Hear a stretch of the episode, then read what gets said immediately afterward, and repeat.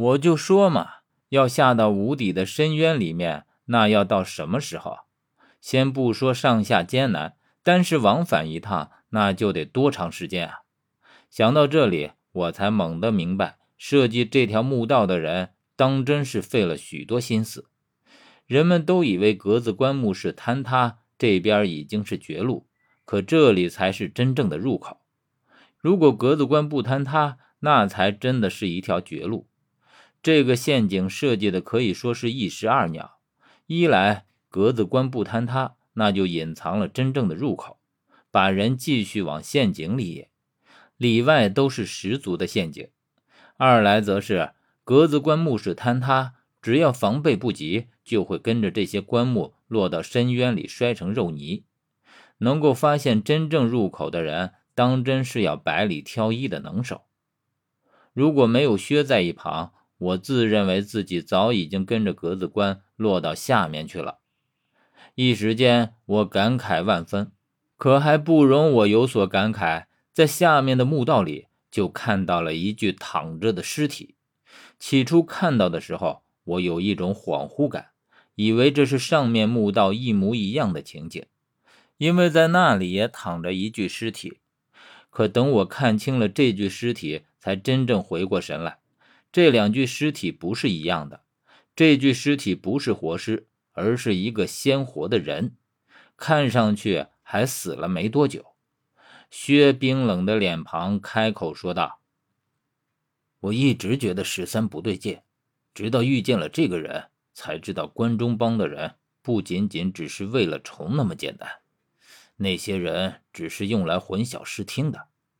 有一波人很显然已经来到了这里。”说不上是先我们一步还是晚一步，总之他们的目的还不可知。十三很可能就是他们中的一员。说到这里，我想起在墓室里的那个人，兴许也是关中帮之一。再联想到丽一直在找人，即便不是找十三，也是在找这些人中的一个。他被关在格子关下面的墓室里这么久，我当时还奇怪。他找十三做什么？现在想想，只怕这里面就有值得揣测的深意了。地上躺着的这个人，鲜血流了满地，殷红一片，看着格外刺目。我微微皱起了眉头。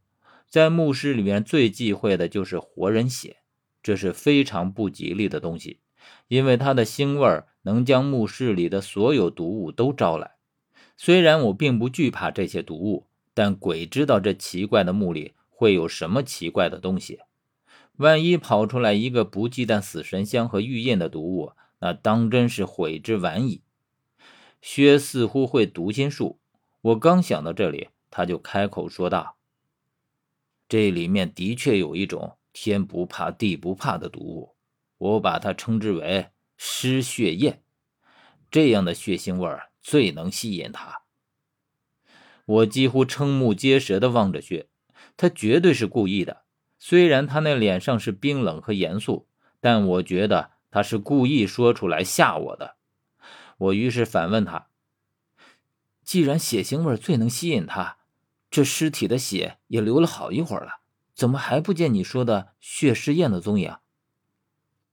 即便是风从这里吹到墓的深处，也要花上一些时间。”更别提气味的传播。不过，这么一段时间的功夫啊，这血尸宴估计已经在往这里赶了。他肯定就是故意的，尽管他一点玩笑的意味也没有，但在我看来，这分明就是撒谎不会脸红的模样。我白了他一眼，说道：“那既然这样，那你还愣着干什么？等着他来攻击我们不成？”我只觉得又好气又好笑，就算你要开这样的玩笑，也不用真的以身犯险吧。我环顾着墓道，要找到一个藏身的地方，可是这里四面都是墙，哪有藏身的地方？薛却一本正经地问我：“小远，你在找什么？”我没好气地说：“我当然是在找藏身之处了。”他顿了顿，问我：“那你找到了吗？”